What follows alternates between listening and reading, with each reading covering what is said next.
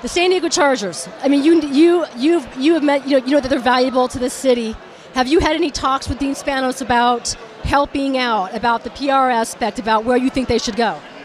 I talked to Dean as recently as this afternoon, and I talked to Dean quite a bit.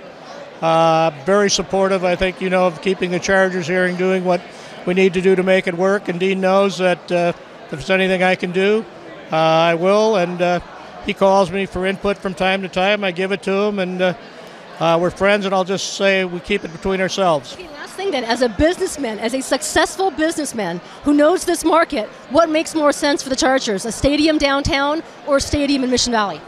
That's up to the Chargers. I think there's going to be uh, more cost downtown. I've told Dean I'm supportive as to wherever you want to be, but downtown we have some major parking issues already.